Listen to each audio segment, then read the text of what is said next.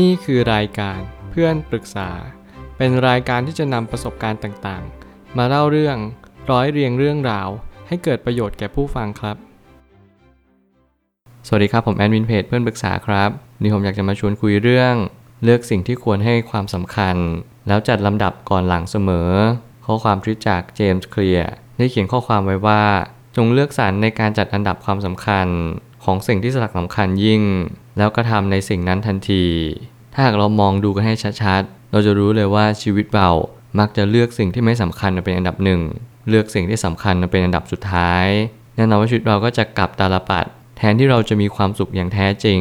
กลายเป็นว่าเราไม่มีความสุขเลยแม้แต่นิดเดียว ผมพูดในประโยคนี้ไม่ได้เพียงแต่ขู่ หรือว่าพยายามให้ทุกคนกลัวว่าทำไมกับการที่เราต้องการความสุขในชีวิตเนี่ย มันต้องคิดกันขนาดนี้เลยเหรอ บางคนไม่อยากคิดอะไรทั้งนั้น อยากใช้ชีวิตตามความรู้สึกที่ตัวเองต้องการ ผมอยากจะแนะนำว่าทุกครั้ง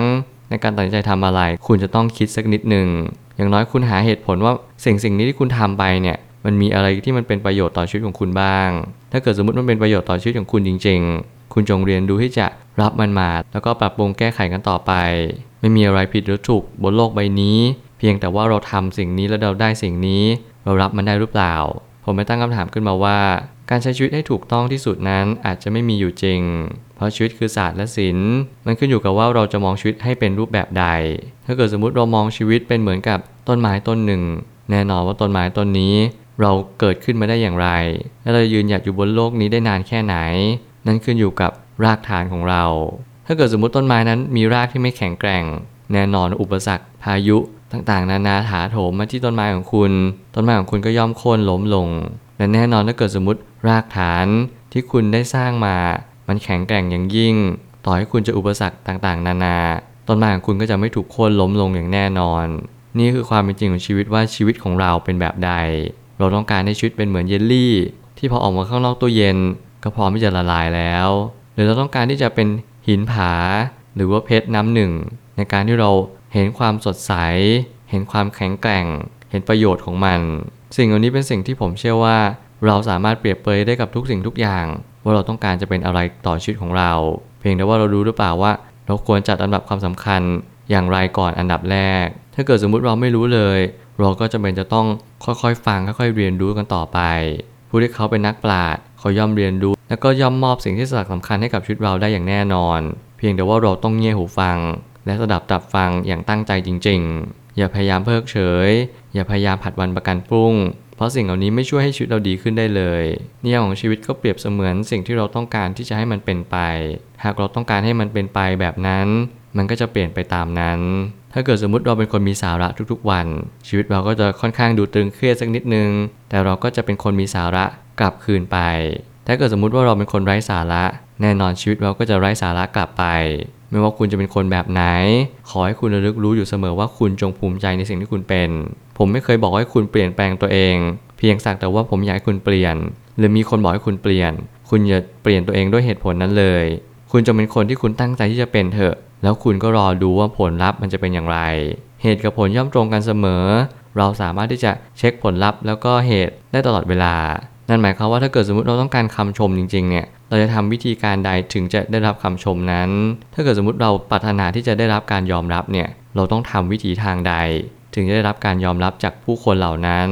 นั่นก็จะเป็นวิธีการหนึ่งที่ทำให้คุณต้องเดินทางไปตรงจุดนั้น ซึ่งแน่นอนว่าแต่ละคนก็เดินทางไปไม่เหมือนกัน แต่แน่นอนเราปรารถนาสิ่งเดียวกัน จงเรียนรู้ให้มากเข้าไว้ ผมย้ำเตือนแบบนี้ตลอดเวลา เพราะมันสำคัญจริง ๆ มีหลายคนไม่ยอมเสียเวลาไปกับการเรียนรู้สิ่งใดเลย บอกว่าเออไม่เป็นไรหรอก เดี๋ยวฉันก็เรียนรู้ได้เอง เดี๋ยวฉันอย่างนั้นอย่างนี้ มันกลายว่าเราไม่ได้เพียงแค่เพิกเฉย กับสิ่งที่มันสลักสำคัญที่สุดไป แต่เรากับการว่าเราเพิกเฉยต่อทุกสิ่งทุกอย่างบนโลกใบนี้ เพราะว่าสิ่งนี้เป็นสิ่งที่สำคัญจริง ๆ คุณสมบัติที่เป็นนามธรรมไม่ว่าจะเป็นความสุขอดทนวินัย ถึงมันจะพอเห็นได้บ้าง แต่ผมก็ยังเชื่อมั่นว่าทุกสิ่งต้องเกิดขึ้น จากที่มันมองไม่เห็นเท่านั้น หากวันนี้คุณพยายามไล่ล่าตามสิ่งที่คุณเห็น คุณก็จะเพิกเฉยในสิ่งที่คุณมองไม่เห็นไป แล้วนามธรรมก็ต้องเกิดก่อนรูปธรรมเสมอมา สุขหรือทุกข์อยู่ที่เราจัดสรรอารมณ์ในแต่ละวัน หากเราเป็นคนเพิกเฉยต่อสิ่งที่กระทบจิตใจเรามากเกินไป มันก็จะทำให้เราปล่อยทิ้งปัญหาไป